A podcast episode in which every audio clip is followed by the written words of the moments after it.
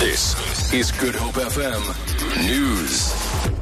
Die uitvoerende hoof van die maatskappy, Oak Bay Resources, wat aan die Gupta familie behoort, Nazim Hawa, sê berigte dat die familie landtyd gevlug het, is tans vals.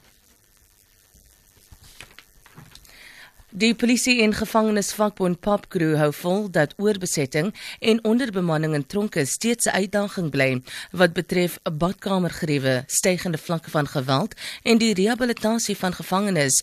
Papcrew is van mening dat aangehoudendes nie die hele dag behoort leeg te lê nie, maar eerder nie tyd bestee om werk in die kompleks te doen soos landbou, herstelwerk en vervaardiging van tronkuniforms. 'n Woordvoerder van Papcrew, Richard Mamabolo, sê verskeie studies dui daarop dat sowat 85 tot 90% van gevangenes in die land weer oortree na hulle vrylating, wat beteken dat die huidige stelsel van rehabilitasie aangepas moet word omdat dit tekort skiet. Mamabolo sê gevangenes behoort selfonderhoudend te wees wat betref voedselproduksie deur boerdery, die vervaardiging van tronkklere en meubels, soos byvoorbeeld beddens en sluitkaste.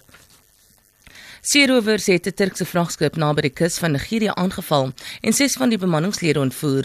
Die vaartuig het chemikalieë vervoer. Volgens die Britse uitsaakkorporasie het die seerowers die skip laat in die nag aangeval terwyl dit deur die olieryke Niger Delta gevaar het.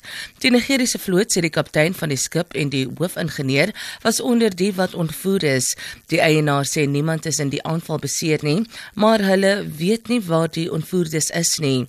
Volgens die BBC is Nigeriese kusgebiede besig om al hoe meer 'n brandpunt vir seerowers te word. Die Wêreldbank se ekonomiese bedrywighede in lande suid van die Sahara het in 2015 tot laagtepunte soortgelyk aan 2009 verlangsaam.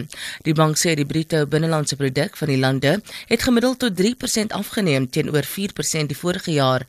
Die afname word toegeskryf aan laer kommoditeitspryse met veral olieproduserende lande wat geraak is. Die bank sê dit laat sentrale banke geen ander keuse as om rentekoerse te verhoog nie. Die rand verhandel tans teen R14.72 teen die Amerikaanse dollar, R20.95 teen die Britse pond en R16.78 teenoor die euro.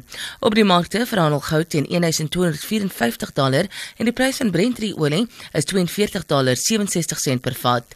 Vir Groep FM nuus, Alexander Rosenberg